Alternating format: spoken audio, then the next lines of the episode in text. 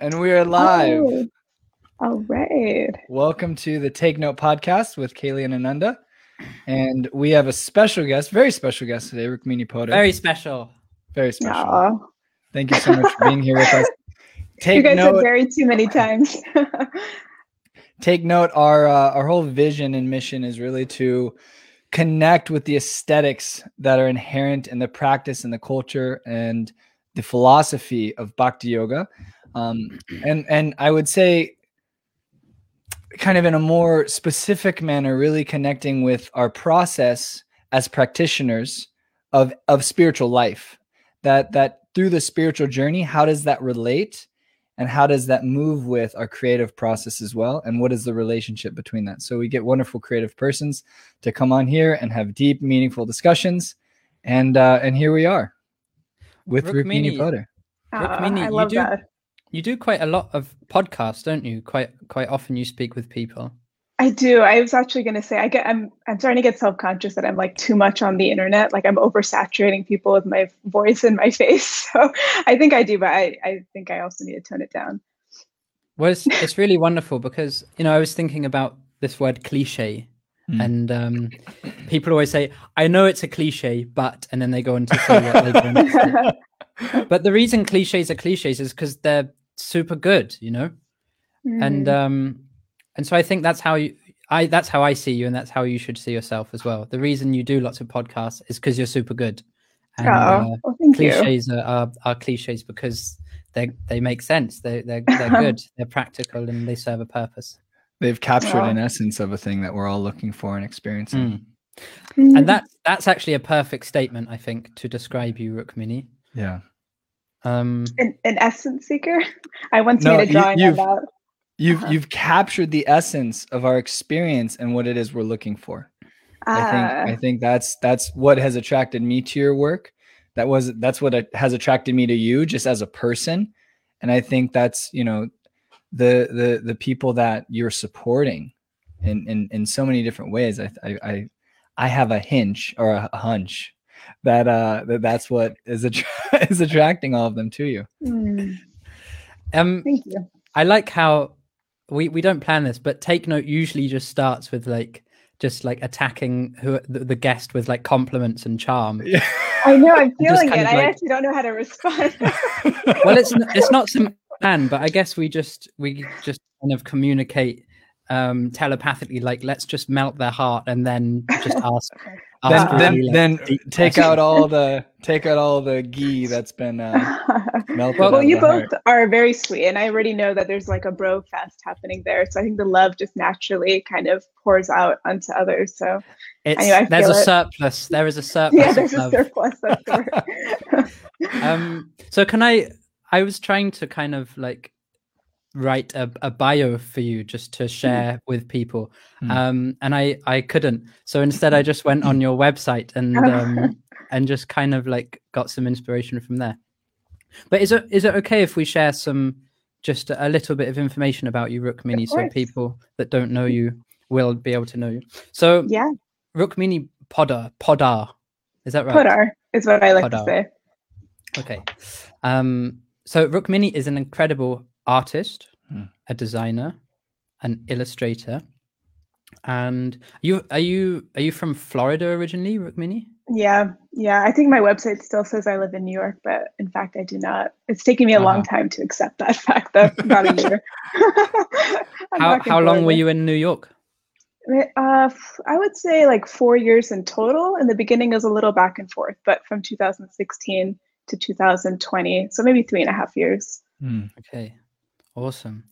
Well, Rukmini does so much. Um like currently I guess you're you're best known for um what you share online, especially on Instagram and like I guess one th- one thing I know you for is um how you really pioneer and spearhead this 100 day project yeah. and um either if like if you haven't known about the 100 day product um, project and you come to know of Rukmini you'll definitely find out about it but um but within that as well just within within you know under the umbrella of this 100 day project there is s- such depth and such research and and just like so so much that you share, which is why I thought it was apt to mm. name this podcast um, "Prolific versus Perfect." Um, I love um, that. I think it's an excellent name, and uh, I'm really really proud. um, I remember when I was living in the ashram as a monk, we were talking about pride, and pride is one of those things where like it's easy to be proud of anything. Like even like the way you open a door. I remember one of the monks was like, "Did you see the way I opened that door?" Like, you know. pride is a funny thing. But anyway, um, but I I think it is a good it is a good title because being prolific and and being perfect are two almost like I feel like they're they're contradictory in some way, but they can be reconciled yeah. in a in an incredible way. But both terms cause dissonance for me mm. on a daily basis, and mm. no better person than you, I think, could um, mm. perhaps reconcile these things and give some insight into them. Mm. Um, yeah, when I yeah. think of prolific or pro- prolific versus perfection i always think of quantity over quality. Mm. and of course we we are always driven towards perfection and quality and of course there's so much value to it. But my personal motto especially over the last few years has been um, has been quantity over quality. And it always kind of spins people's heads they're like i've never heard anyone kind of go for that. And i mean you how do you even get to to quality unless you do quantity first? Mm. so i just find that there's so much to be discovered when we allow ourselves to do the work and and not chase after perfection because it will just come by showing up consistently and, and as much as possible i had i had the same type of reaction i read that on your website that quantity over quality and i was like oh that's not normally the paradigm that i that yeah. i function under you know i because I, I you know i i normally think of that term in, in reference to like friendships right or i think mm. of that mm. term in reference to yeah i guess i guess relationships that's where i kind of often like think of that term and and i've seen you know my tendency is i can be very outgoing and and the mm tendency to kind of just have too much emphasis on the quantity of my relationships rather than the quality of my relationships yeah. really doesn't inspire me so that's mm-hmm. kind of that's how i normally view that phrase or like kind of when we use that idea that's how I normally think of it. But it was a very interesting, and I and I I'm I'm excited about this conversation diving into it because, in regards to our, um, in in regards to our efforts, speci- specifically like creative efforts, um, mm-hmm. but I mm-hmm. but I feel like it can apply to any type of endeavor, right? Quantity yeah. over quality. Mm-hmm. Yeah, definitely. And like you said, with relationships and friendships, I mean, quality is so important. That's mm-hmm. that's what we're going for. But the quantity coming to a creative sense of of creating in quantity, I love that because I feel like it, it invokes some sense of like surrendering the results, which is so much mm-hmm. what we mm-hmm. talk about in Bhakti. But when you're doing a quantity over quality, you're just creating. You're just in mm-hmm. the studio, mm. you're pumping out songs, you're creating drawings, you're creating quantity because that's kind of all you can do. You can't control the quality. You can mm-hmm. hope for it and you can hope that it'll come as you produce more qu- quantity. I'm getting the words mixed up, but as yeah. you create more, you're hoping it becomes quality work. Yeah. But I love that because it just reminds me that as an artist, that's what we have control mm. over in one sense. It's just the showing up and the creating day after day. Mm. So that's mm. always been exciting for me. Do you, Rukmini, do you um are you aware of this 10,000 hour rule? Yeah. Yeah, the idea that you become a master at something after 10,000 hours. Yeah, so this this is what um I guess probably many people know about this, but um yeah, this is is what is said usually. You can spend um, ten thousand hours doing anything, and usually after this very specific amount of time, you will master the trade.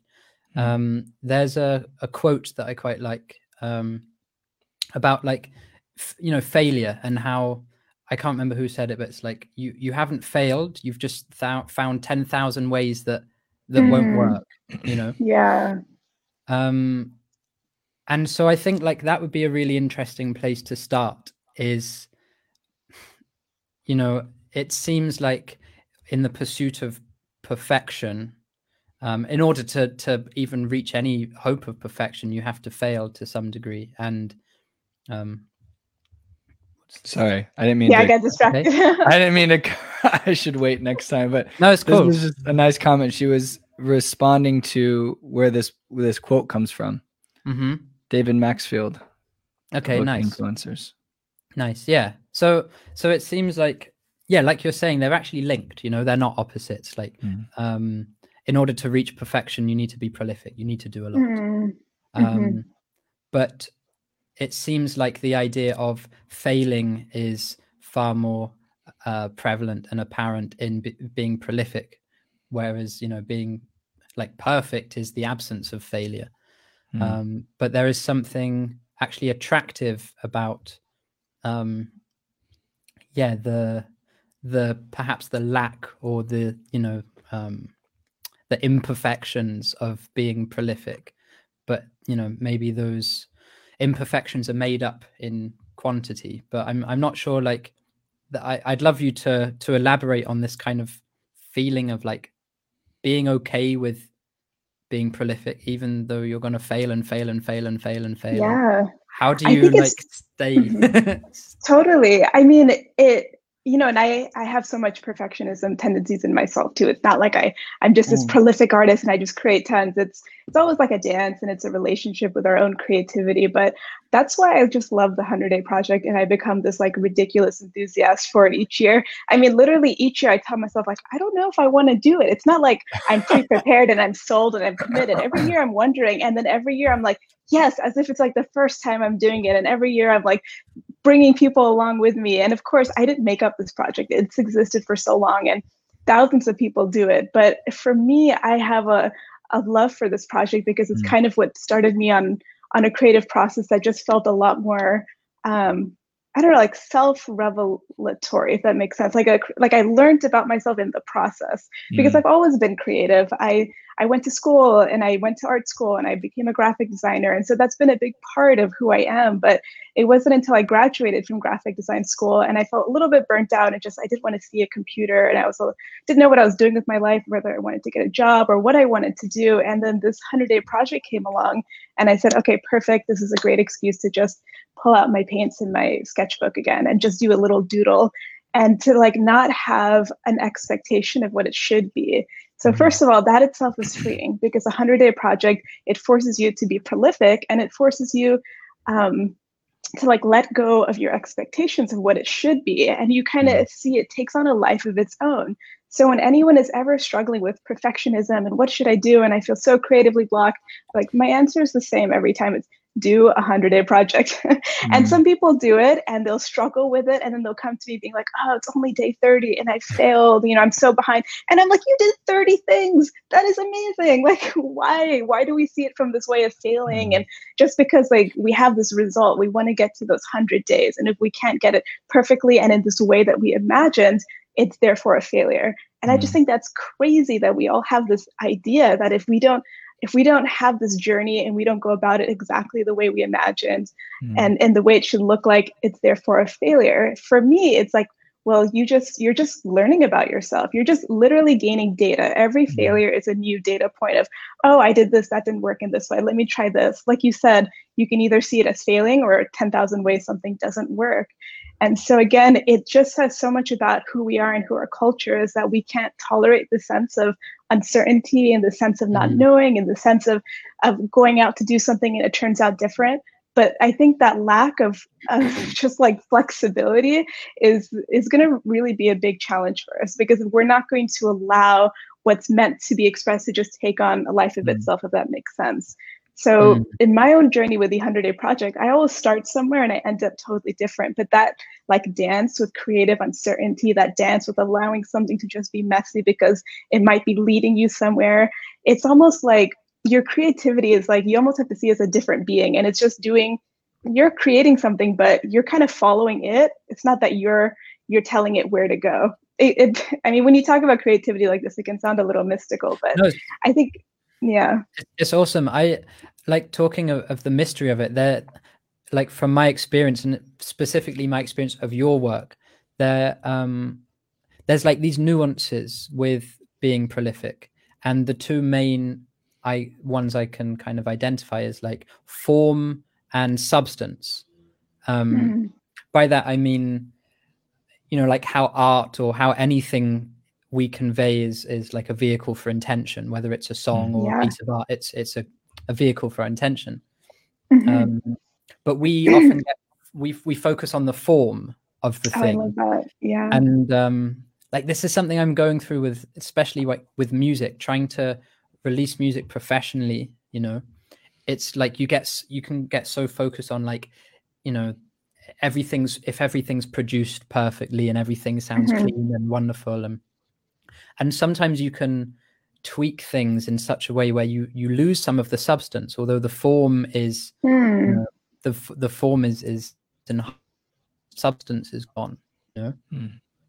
um so have you have you found that like in your pursuit for perfection some of the the substance yeah. has gone and maybe that can be you know combated with like forcing yourself to be prolific i don't know yeah yeah i could i yeah, a lot comes to mind this form over substance because when I started my little sketches, I mean, the form was very crude, full of imperfections. They were just literally these pink watercolor figures you might have seen from my first series on obscure emotions. Like, I literally carried a sketchbook that would fit in my purse just because it was portable. I would do it in the parking lot, on subway stations, uh-huh. and I just used one color because it was easy.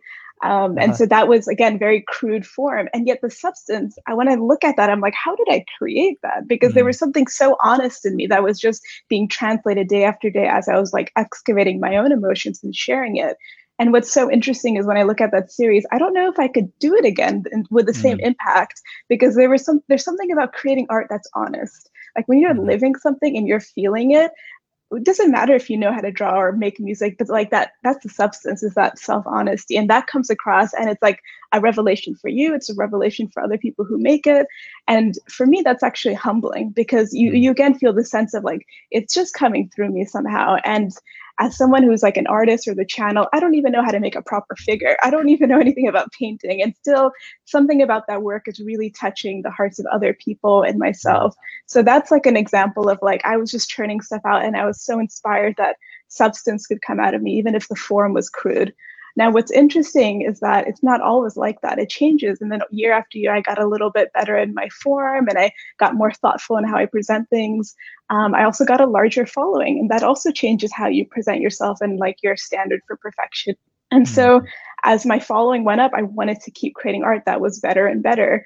Um, but at times, sometimes I wondered if I did lose a little bit of my substance. And mm. and again, why the intention why you're creating you know when i first started creating i didn't care about the audience. I had no following. I was just making it for myself and that self honesty touches people. But as i started creating for others and i had 10,000 followers 20,000 30 you know it's it's exciting but it feels like oh this is more popular on instagram or oh my audience likes mm-hmm. this better. And and although you want to engage with your audience that's the part where you know even success can kind of trickle and dilute your substance a little bit. And i think all artists feel this in some way that that um, dance with with your own success and and that dance with keeping the integrity of your art really solid.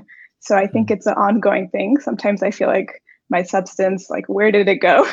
I don't even know how to create work like i did use before and, and sometimes it comes. So yeah that's an interesting thing. I i as you're saying that, I'm I'm I'm relating a lot because just in my own, I've I've done one previous hundred day project, and it took me more than hundred days. It was, but it was really wonderful doing it. It was like a haiku project that I did. I, I remember that. And um, and that, that was it was blissful. And I'm still in the process of I, I've I'm I'm wanting to kind of organize all of those haikus into a book also because it's mm. it's a hundred things that I did. Like yeah. you said, it's just like already so much was created from that. Um, this year, mm-hmm. Seeing myself attempt again the 100 day project and just kind of in my own experience of, um, I think I'm on like 37, day 37, and I'm I'm feeling very stuck. Mm. And I I hearing that and kind of relating to that relating to the statement you made about what is the motivation for why mm-hmm. we're creating something and especially when it comes to the creative process um, and i i was thinking about uh, another hesitation that comes up for me with this idea of quantity over quality.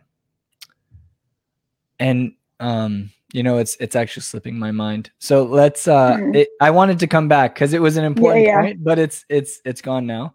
Well you were uh, talking uh, about your experience with the 100 day project being stuck. Was it something to do with wanting to to have a certain quality that you're churning out for people? And, and was that kind of what was getting you stuck or yeah i think it's i think it's the idea of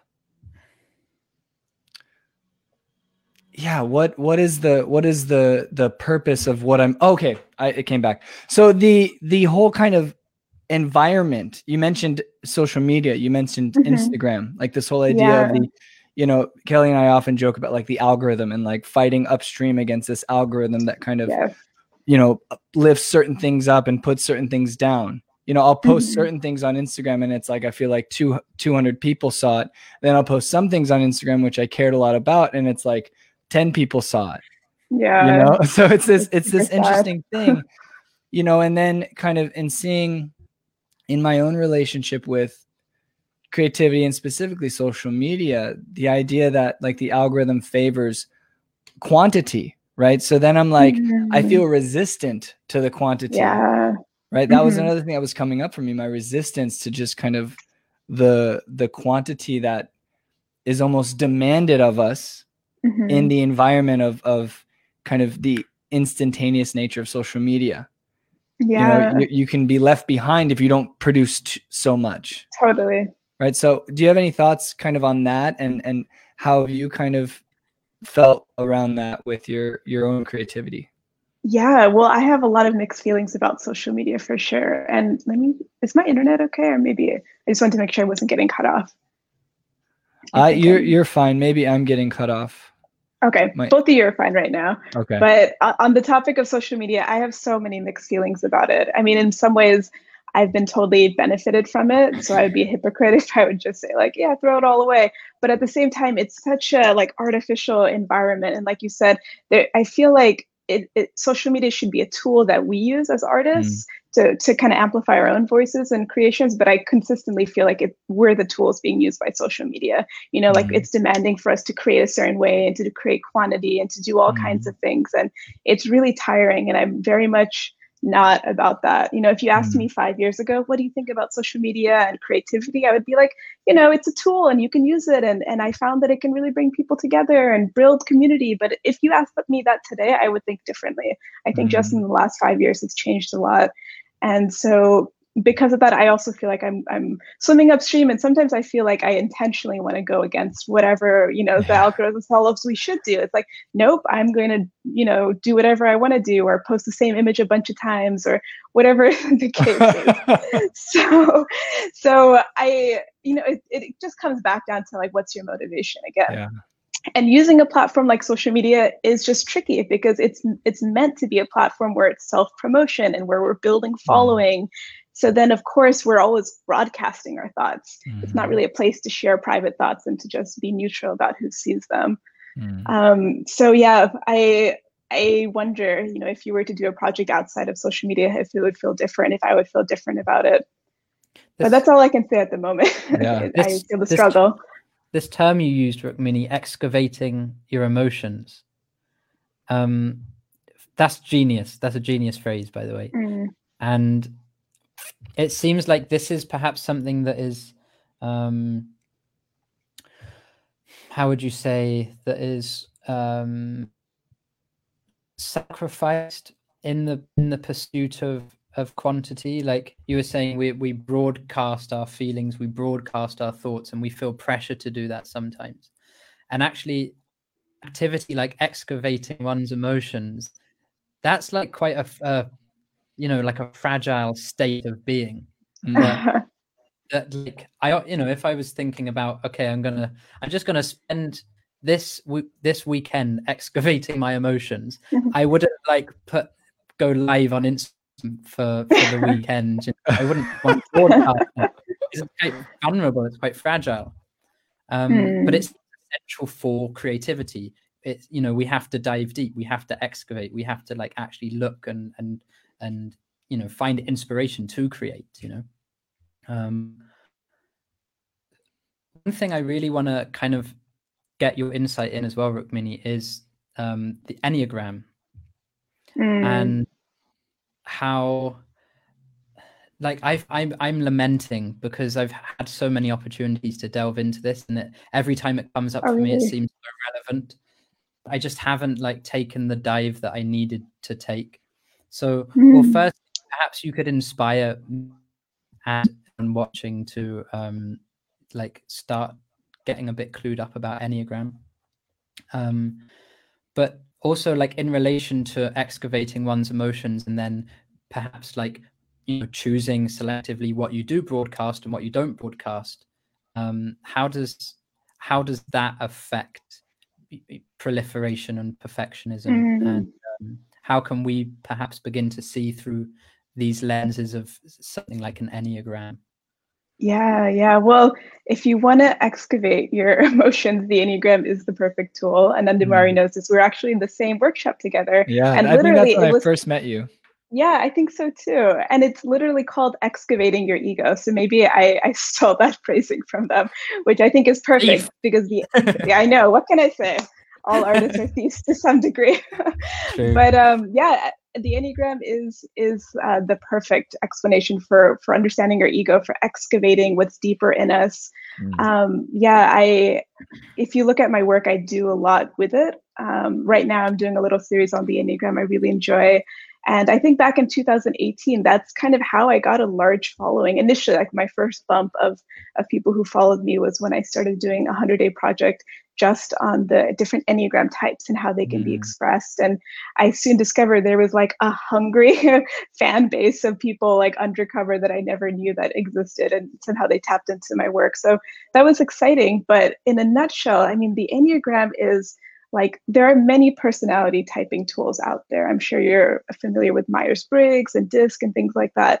But I have just been consistently blown away by the power of the Enneagram, and I still am. Mm. It's been a few years since I first introduced to it. Precisely because the Enneagram talks about human motivation rather than human mm. behavior so that's what's so fascinating because we see each other's behavior and it's kind of, it's a little bit easier to like t- type a person based on how they behave but the type of person based on their motivation is so subtle and so mm-hmm. nuanced and and incredibly complicated and yet there's still a framework um, so the Enneagram is basically your blueprint. Like if you if you wanted a blueprint to how your mind works and the minds of others, it actually exists. And it's no simple thing. A lot of people want to just take a test and figure out their type, and mm-hmm. it might bring you close, but it it really does take like years of just reading and learning about it and discussions and like living the mm-hmm. Enneagram framework. And it's been around for so long. It's popular and and different religious communities. I think it first came up in, in the monastery, I don't know, like even hundreds of years ago. So there's like a rich, complex history. But all that to say that I, I believe I was really drawn to the Enneagram because, precisely because I love this kind of inner excavation, this whole idea of emotions. I think I was naturally drawn to it. Um, if, if any of you know From mm. New York. Him and his and his uh, business partner Hari Prasad. They really founded their their business based off the Enneagram. That's what they have been doing for the last decade. Um, I remember it was like four years ago, and I had my little book of emotions at the time, and I think I gave Rasanath and his wife a copy, and he kind of looked at me and he said, "Oh, you're drawing Enneagram types without even knowing it." I was, like, I was so intrigued. What does that mean? And so he was kind of saying Enneagram types, like these personalities, you kind of already have an intuitive knowing of them, but but imagine if you knew them deeper. And so I just like was so attracted to it. And so it really made alive what I felt like I was intuitively feeling about people and how I was drawing these emotions and very attracted to that. But instead of it being intuitive, it felt much more like a science, like a framework. Mm. Um, also, mm. discovering my type was really interesting too. And it again, it just teaches you more of like why you do the things that you do what are you afraid of what do you really want what what does your ego really desire and mm. um, anyway all that to say that it's very helpful especially as an artist or anyone to just be just to find your integrity a little bit more because mm. i think as you both feel and many artists artists and creators there's always this push and pull between like authenticity and I don't know, like promotion or putting yourself out there. And sometimes it feels like they're confl- conflicted, like two mm-hmm. opposites, mm. when I do think they can be integrated. But it does feel like there's this opposite push and pull, like the person who just wants to make the art that's truly full of substance and that's so mm. attractive and, you know, that's so real and honest. And then there's the other part that wants to like be really successful and be really well known by people. And, you know, the ego wants to be drenched in fame and knowing. And, you know, you can't deny it. That's for sure there. And so there is that very interesting inner tension. So all that to say that a framework like the Enneagram mm. helps to identify it, helps to know it, helps to see it in yourself and others. I remember when I uh, first came to know of the Enneagram, I was actually staying with Rasanath and Vrindavani.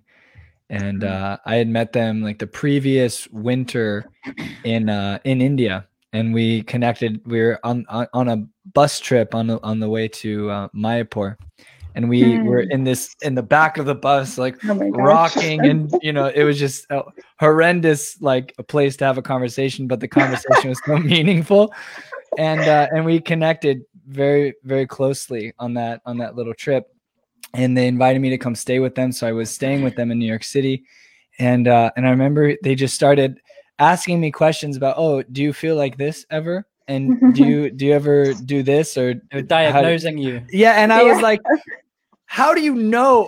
Oh, man. I never told anyone any of these things, like any of these motivations, uh, these fears, or you know, and you we just met, you know, and that just the insight that they had because of the framework and I think for me, the cool thing was, and you kind of spoke to this when you talked about like the science of it. It's it was very um very inspiring to see that wow the the the mentality that I've kind of getting it's like I I I oftentimes akin it to like a car like a car has certain mm. characteristics and specifications and features right so in mm. the same way these human bodies have certain qualities and and special features and I know certain type of autopilot and whatever. Yeah, like There's certain type of design and I think it it gave me a lot of uh it was just very insightful like wow there's the the kind of vehicle that I'm inhabiting it it gives it gives clarity around oh that this is a vehicle this mm. physical mm. form is mm. like a vehicle there's there's a, actually a lot of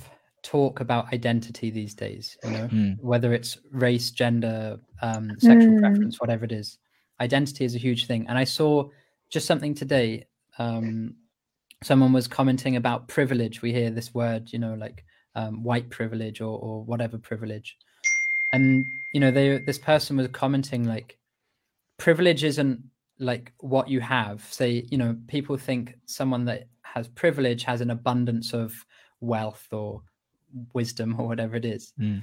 But they were saying that's not privilege. Privilege is actually the um, like the obstacles that don't exist in your life, the opportunities that um, yeah. that you have that other people don't have, which mm. is you know actually a lot more subtle than looking at someone's bank balance or looking at you know where someone lives or whatever. It's like you know what opportunities you know perhaps present themselves to this person due to their identity. Mm. um, and it seems like something similar can be seen for you know you are talking about instead of looking at people's behavior looking at their motivation it's more mm. hidden it's more um yeah it's a great uh, subtle you know it's it's a it's more subtle but actually it's you know like the uh, the iceberg right we just see the the tip mm-hmm. of the mm-hmm. iceberg but the body of the iceberg is you know underneath the water and so people often say like to make real change you don't m- want to move the iceberg from the top right it will be a lot harder to move the whole iceberg from the top you want to really go deep and and mm. like, that's how you shift the iceberg so it seems something like the enneagram is something that does allow you to dive deeper mm. than you know instead of just seeing someone's behavioral traits you see their motivation. Um, and that must be really healthy for for art. And it, it seems like that mm. is something you know that can be um, unlocked if you want to become prolific in what you do. It seems like the the two go very well together. Would you agree or yeah i was going to say for someone who doesn't know the enneagram uh, that was like very that was very well said that was a great analogy of i think it's it totally it helps us to go deep to actually our deepest motivation of, of why we're doing what we're doing what is driving us and like you said it's it's the hidden stuff it's all this like mm-hmm. subconscious mm. things that we don't even know and if only we could realize that we're being driven by all these motivations that we aren't aware of what would it be like to shift that mm. um i don't remember your question well, I'm, I'm just thinking because you were saying like when we talk about creativity like this it's kind of mystical and that can uh, yeah yeah. you know maybe that's not so attractive for for a lot of people. But actually something like the enneagram is like giving a science to the mystery almost. Mm. um so in you know specifically focusing on being prolific it seems like diving deep can unlock this potential to just be prolific you know Yeah. And you know, when I think of being prolific though, I also think it can be so much simpler than what we think. You know, even earlier when you said, you know, to excavate our emotions, that's it seems really difficult. Like how are you supposed to do that again and again? And I also feel like pr- being prolific is actually it's it's actually like a bit of an ego bash because the ego wants at least my ego wants to be super deep and really profound and everything i do goes there. And it's like nope it's just sitting down and doing something that day and then doing it again and then doing it again. Mm-hmm. so when i just to think that it can also be that that simple that just that consistency of like showing up and literally you almost have it kind of bashes your ego a little bit because mm. the ego wants to do something really meaningful each day especially the four the enneagram four with the three wing it's all about wanting to be deep and authentic and also be successful at the same time but i think being really prolific at what you do is is really good for the ego in the sense that you're kind of just letting that go, that mm-hmm. expectation. Mm. You're just like, you know what? I'm almost not taking myself so seriously today. Mm. I'm almost just showing up as best as I can. I'm just kind of doing it because I said I would do it. And I'm not getting caught up in my thoughts or in my feelings. And sometimes those days where I feel a little bit more just you know free free from my own burdened expectations i just draw something and then i say wow where did that come from and mm. i feel like that that is like the real place because then you feel this humility of like that wasn't even me. Where did that come from? Mm. rather than like i'm creating this amazing thing and i'm going to do it day after day.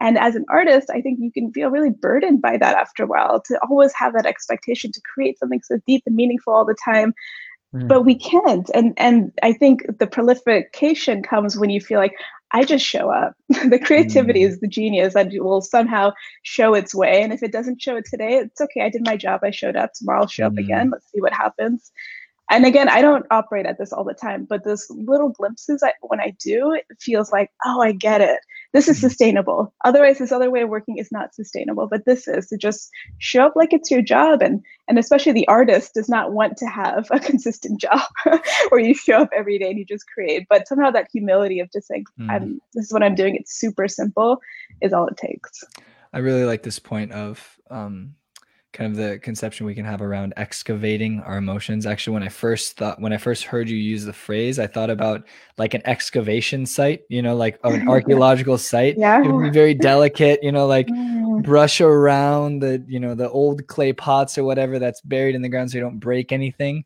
Yeah. Um, but I, but I, I, I think also that, you know, oftentimes our emotions, you know, when when we when we have stuck emotions or in other words when our emotions have been buried by mm-hmm. conceptions or kind of by behaviors or how we think we should be in the world right we're actually taking more energy keeping those things buried keeping those things mm-hmm. underneath the surface um, and I, I think of it sometimes as like uh, if you have a house and then you have tenants that just live there that don't pay rent and mm-hmm. and you know you end up picking up after them you end yeah. up doing their dishes, you end up doing their laundry, and they don't pay rent, and you're too scared to, you know, ask them to pay rent or to kick them out, right? Mm. So, uh, in the same way, our emotions, if you know, I have I have these emotions that are that have made their residence in my heart, but I mm. haven't created a contract with them. I haven't recognized them, acknowledged them that they live here.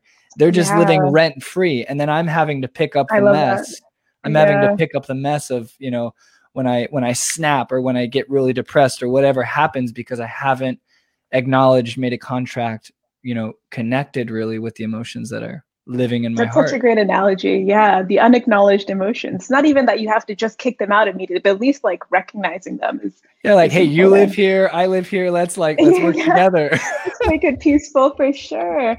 And I mean, how many kind? And that's why I coined the phrase obscure emotion because how many kinds of emotions out there that are so uh like what's the word ambiguous like yeah. all kinds of like someone uh, introduced me to the phrase ambiguous loss which i've been mm. researching and it's it's fully yeah there's a whole psychology behind that but how much ambiguous loss do we live with or ambiguous mm. grief or or i mean there's just so much and i'm no ex like i'm really not an expert at this mm. and there's mm. so much that i have to so i guess excavate but I, I guess coming to the point that it can just be that simple. And that's why practices like even journaling every day or how people mm-hmm. do the morning pages and things like that, people almost don't want to believe it's just that simple as a way mm-hmm. to begin that healing, that dialogue, but it can be. I and one other thing that just came up too is that even by that showing up, I, I also appreciate this point of humility that you're bringing out. That by by showing up and just kind of um, rather than thinking I'm going to have to control the situation and control the scenario, which takes so much energy, mm. which takes so much energy to, to control. Um, you mentioned the morning pages, and I I was doing that for a few weeks, and I I I want to go back through that process. This this book, The Artist's Way.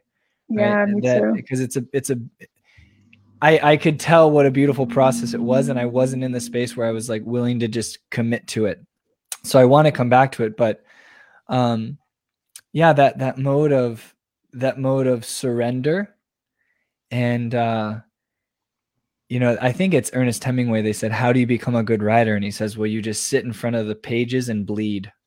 Right? wow, which is intense. It's an intense yeah, yeah. but in many ways, bleeding is a passive process it's ah. it's it's something that's coming from you right mm-hmm. and and and whatever whatever's already there it's a like allowing it to to come out mm-hmm. that makes sense i don't want to do yeah. tangent so much but no i love mm. that it's interesting thinking about um like going back to the the thought of cliches as well mm. and um yeah it's it, it's really interesting how you can almost in almost you hear these things like talking about emotions people say because we are um we are um not shy to to share bhakti and art share our spiritual life and our art simultaneously and we hear things in spiritual dialogue and, and literature like cliches emotions of visitors you should let them come and go things like this we hear we hear these mm-hmm. things in meditation language you know to be yeah. equipoised in happiness and distress mm. um, and this is very much like the yogi lifestyle the uh, the spiritual lifestyle is to be situated in the self you know the the deepest part of yourself and and not allow yourself to be swayed actually by happiness and distress or these emotions. But it, mm. it does seem like a very uh how would you say it, it seems like a, a very confident um move to actually address these things um the, these emotions and not just shun them you know mm. um, yeah it's sorry did i was just thinking that i i feel like i i never had that mindset when i started drawing or going about this process i didn't feel like I'm this really confident, emotionally aware. I'm going to really do the self work. I don't know. Maybe some people start like that, but for me, it's like I just feel a little bit like a mess, and I'm going to just draw how I feel every day for 100 days.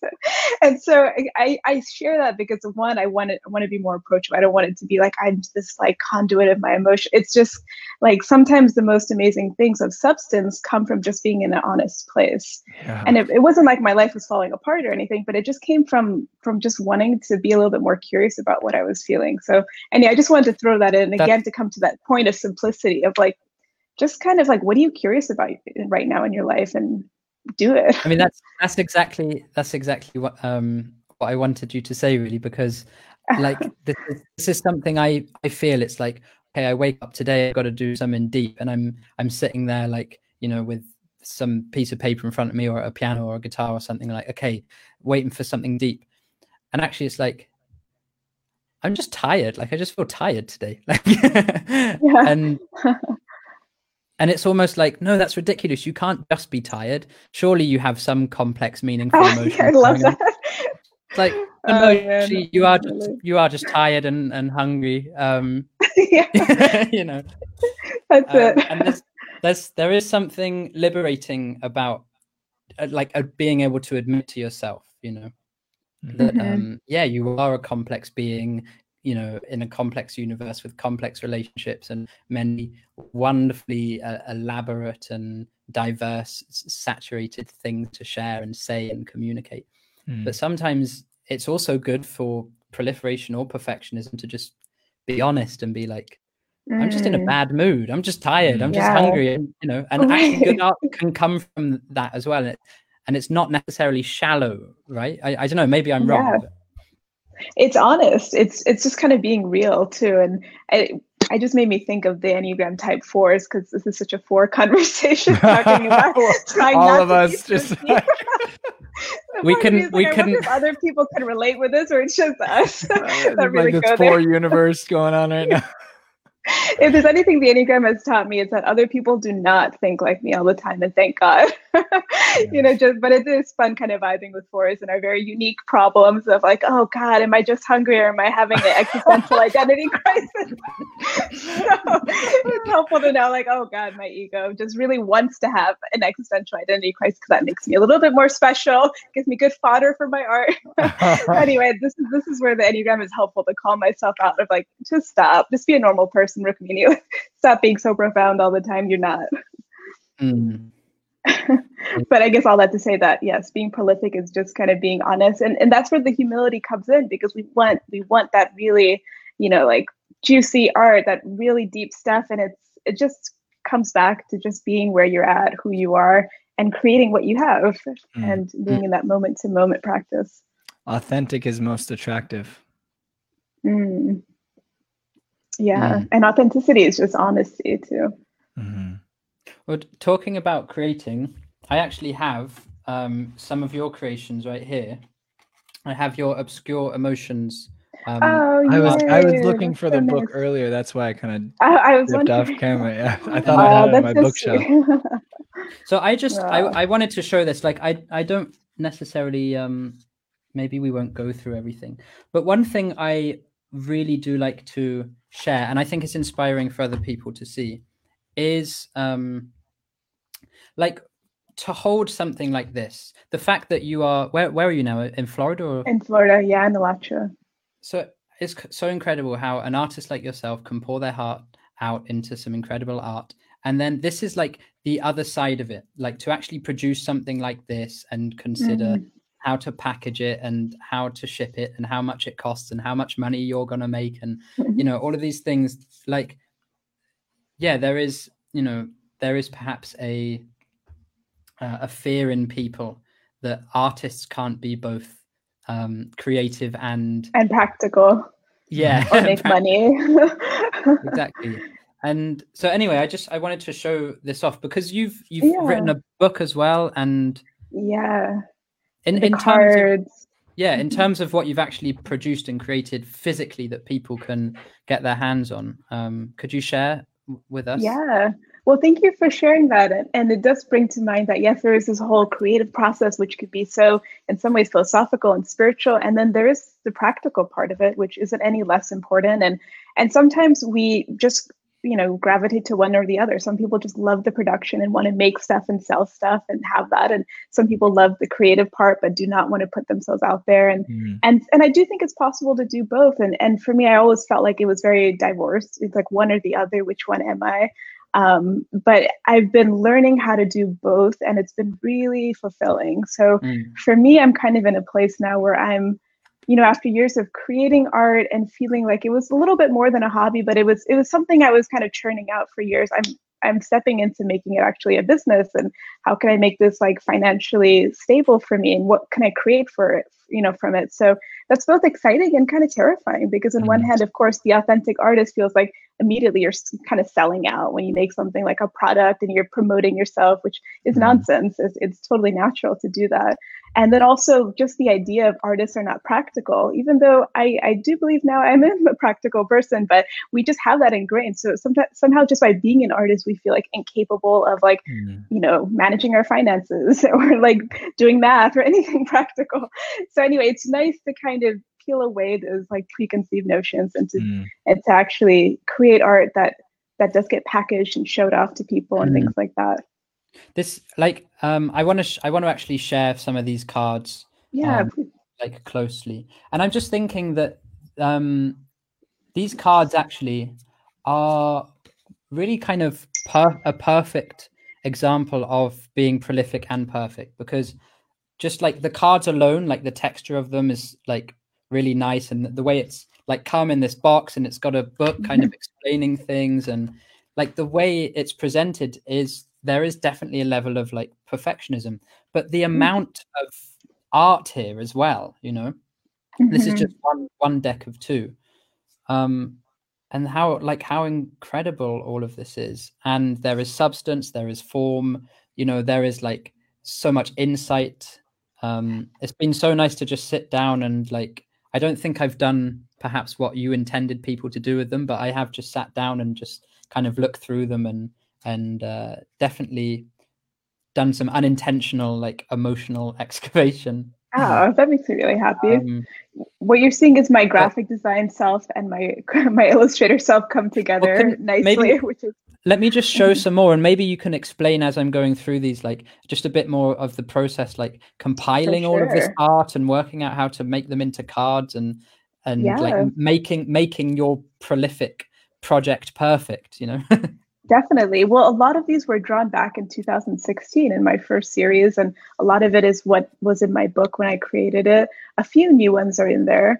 Um, I, I actually had this project, this whole idea of the cards sitting in my head for years because um, I just didn't have the time or the energy to make it into cards. But ever since I even put the art out there in the world, a lot of therapists, especially, and coaches came to me saying, if these were cards, I would use it with my clients. You could do mm. so much with it. Mm. Um, so, first of all, this is actually an example of me throwing myself into something and having no idea how to use it or oh, really? even i mean there are mistakes in it there's like several typos and there's um, wow. i could have you know probably given better instructions on how to use it so either i can kind of beat myself up now and be like oh i could have done it better or my personal motto is better done than than perfect so mm. although I like the mm. quality, there's quality here. It's not perfect. I see that there's mistakes and it could be better, but I just wanted to finally put it out in the world. And so last year when I was home all year during COVID, I said, okay, I'm making this this project come alive. It's going to happen. And so what I did is well, especially being a graphic designer, it's it's actually not so hard for me to put it together. I have the technical skills. I just uh-huh. created an InDesign file of the right format. I kind of put in all the images, or if they didn't fit the format, I would redraw it or use my iPad and do some digital art um, on top of it to like make it look natural and nice. And then I have a printer I work with overseas. I sent him dimensions. I, I created like the box design and um, branded it, which was really fun. I created a second deck. So there's 50 decks of illustration and 50 prompts, which kind of worked my creative writing muscles a little bit. Um, and just gave options for people how they want to use these cards. Um, mm. So anyway, it was it was fun putting it together. Marketing it was another thing too. I sent it to a friend of mine who's a photographer. I had her take photos. I put it on my website. I figured out shipping. That was a whole thing. Um, so there were just so many things I was figuring it out as I was going, and that was both you know scary but empowering to just be like, I don't know how to do this. I'm gonna figure it out. I'm gonna make a lot of mistakes, you know, ahead of time. I might lose money with this thing. I, I printed a bunch of boxes that were blank, and I was so dumb. I was like, why are people gonna buy this with a blank box? So then I reordered new boxes. I had them shipped over. I paid more several hundred dollars for that and and I just kind of saw like, yeah, the box, which I really like now, but it, everything is a it's learning so process. Thank you. Uh, definitely a background in graphic design does help because my desire for branding and, and all typography that all comes alive. So it's satisfying to brand my own products. I mean, um, that, that's a really interesting point I'd like to um, ask as well before we finish about like people do feel this pressure to do everything to be an everything person like yeah. if you're a musician it's like okay you need to be able to play every instrument you need to be able to engineer, record, mix, master, produce, promote, distribute, right? And you know, perhaps with art as well, it's like there might be people out there that just like doing um, watercolor drawings, and that's yeah. that's all they know, and they don't have mm-hmm. a background in graphic design or marketing or you know any of these things. Um, yeah. So although it's like it's incredible that you can do all of these things, mm. do you you know how, how, do you have any advice to people who maybe feel the pressure to like oh, i you know i just want to do watercolor but i feel like i have to be on social media every day promoting myself and i have to create these wonderful things and sell them and make money and learn how to use you know procreate or whatever it is like would mm-hmm. is there mm-hmm. any um yeah it's such a good point. You know to be honest i don't know if i have any specific feedback because the way of the world is that yes you have to do all those things. And is that unfair? It's super unfair. And am i privileged by having this background and having contacts overseas that i can print things? And yeah i'm, I'm super privileged and that's why i can do it. So i just want to point that out that it is kind of unfair. Not kind of it's super unfair that you have to be so equipped in so many different ways. I mean, how many video classes are there online where you have to learn video editing and and now everyone has to be a social media guru and it's it's just so exhausting. And so I do feel that I am equipped that I can do it more and that's been really helpful for me. But I do feel bad because I know that's a privilege that so many people don't have. And mm-hmm. so I want to tell you just follow your passion and just do what, you know, you know, lights up your soul and don't care about the other things, but it's hard if you want to make money really out of your mm. art because then you have to suddenly do so many and and I don't know if I have a solution to that except except if it's helpful to really separate your hobbies from your you know from your career if that makes sense unless you're mm. until you're ready to really you feel like you have all the skills to to really promote and put your art there in order to bring money um, don't do it immediately because you're going to burden your art with that expectation that this has to financially support me. Mm. Um, be in a place where you can just create and not have that burden. And again, that's a privilege, but if it's possible, do that until you feel ready that you can. So I again, I don't want to. It, anyway, it's a well. I, no, I think that's wonderful. I I was going to add as well because a realization I've had recently is if you don't have the facility, the resource, and the skill, there's one thing you can do, which I've only learned of recently. Collaborate. And the only, um, yeah, basically to delegate. you know, to delegate. Ah, yeah, yeah. And there's there's one downside with delegation I found, which is mm-hmm. um, definitely the, um, and you know, like I I do want to um, be able to be an everything person, right? Mm-hmm. But sometimes you do have to admit to yourself, like, maybe I want to do everything, but maybe I'm just good at this and this. But there are other people that aren't good at this and this, but they're good at this and that, right? So maybe I can um I can collaborate with them, I can delegate um in in that way and and actually like you can you can make great friendships and and um, build build community and and that's a great solution Kaylee. yeah but it's it's it's painful actually to admit to yourself like that's oh, the hard ah, part it's hard i have to like let someone else do this you know mm. Um, wow, but you know, it, it kind of sparked this just vision of like if we did have a creative community where you felt like you could really lean on people and people can kind of complete each other's skill sets in that way. Mm. Um, how awesome would that be? And maybe maybe it's because as artists, either we want to do it all ourselves because our vision is so like kind of rigid, it has to be my way. Maybe it's that, or maybe because we're more isolated, we don't really have that natural creative community. I mean, you can only do so much online. So those could be reasons that we're not kind of intersecting in those ways and and helping each other out more, which would be I, wonderful if we could. It it just struck my memory recently, um, the celebration of Gaura Purnima, right? In the mm. story of the Chaitanya Charitamrita, which is this massive nine volume, I think nine volume, but a massive book. And and when they were printing it, they wanted to have art in every single one of the books. So you had artists that were working, and they wanted to print all of these books in three months. So you have mm. stories of these artists that are painting, and then you know they're painting for six hours and then they pass out because they're so tired and then another artist just comes in and paints the rest wow.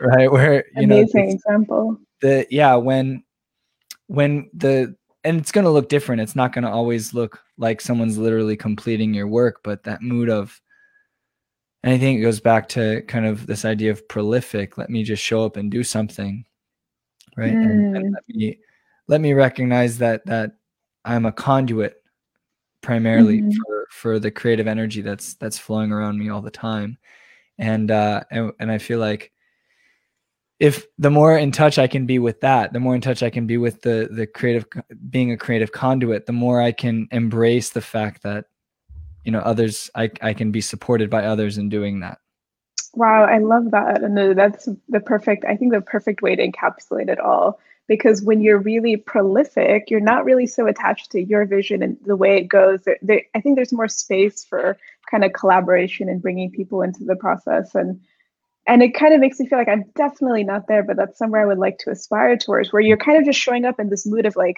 again, more of a service mentality, because your your your intention is is something something bigger than yourself. And yeah. and if that's the case, then it doesn't matter inviting others and, and putting it together because you're yeah moving towards that that service vision which is really yeah. nice that's awesome yeah when it's like when there's an aspect of duty to what you're doing there's there's not the guilt attached to it uh, that's actually really having nice.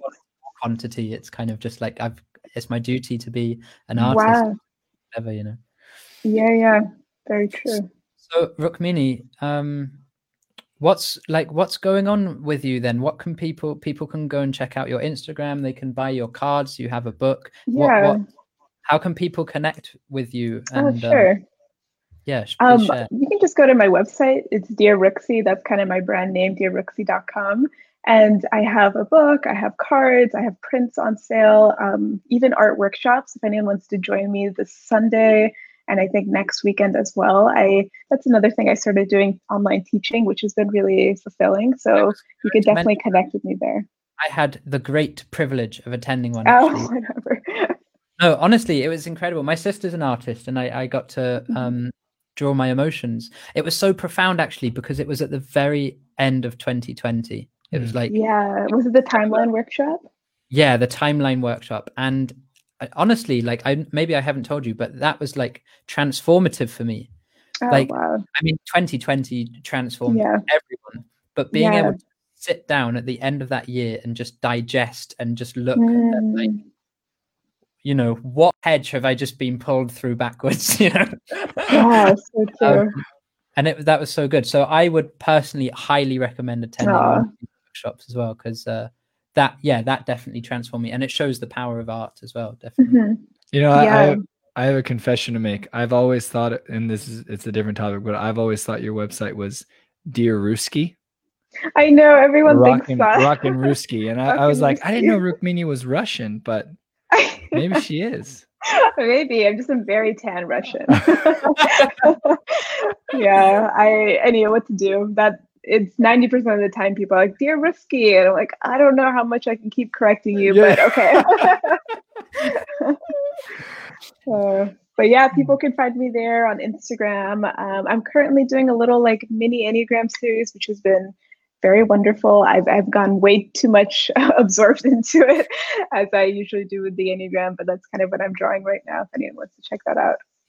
that's awesome i yeah i highly recommend like anything that um as a listener anything that might be new to you any words or any concepts or anything go and check them out because um i Yeah, definitely there's feel inspired to to dive a little deeper and um Mhm.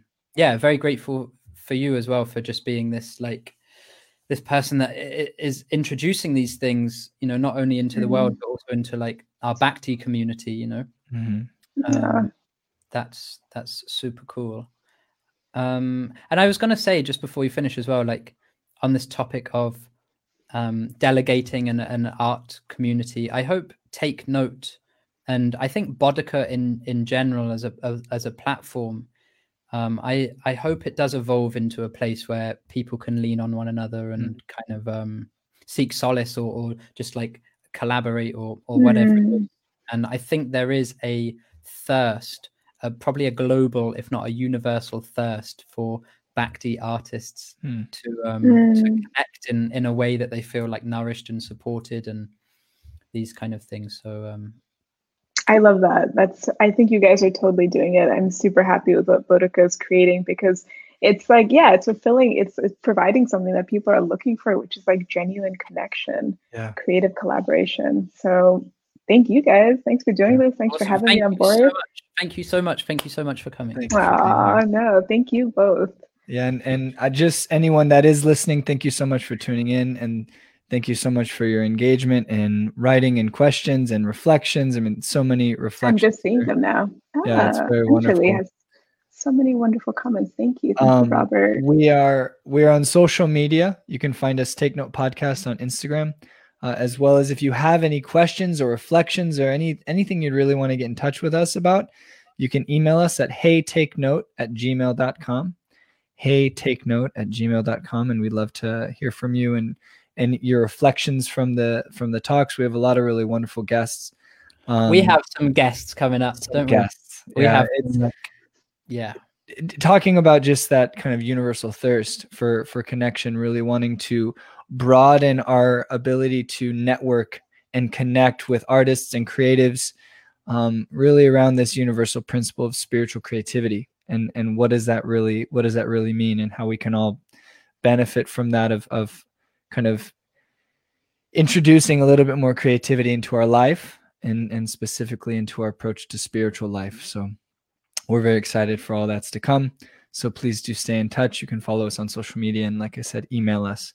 Thank you again, Rukmini. Thank you so much. Oh, thank you. Thank you, bro. Thanks you, everyone in the comments. I'm just seeing them now. So lovely. Thanks guys for tuning in.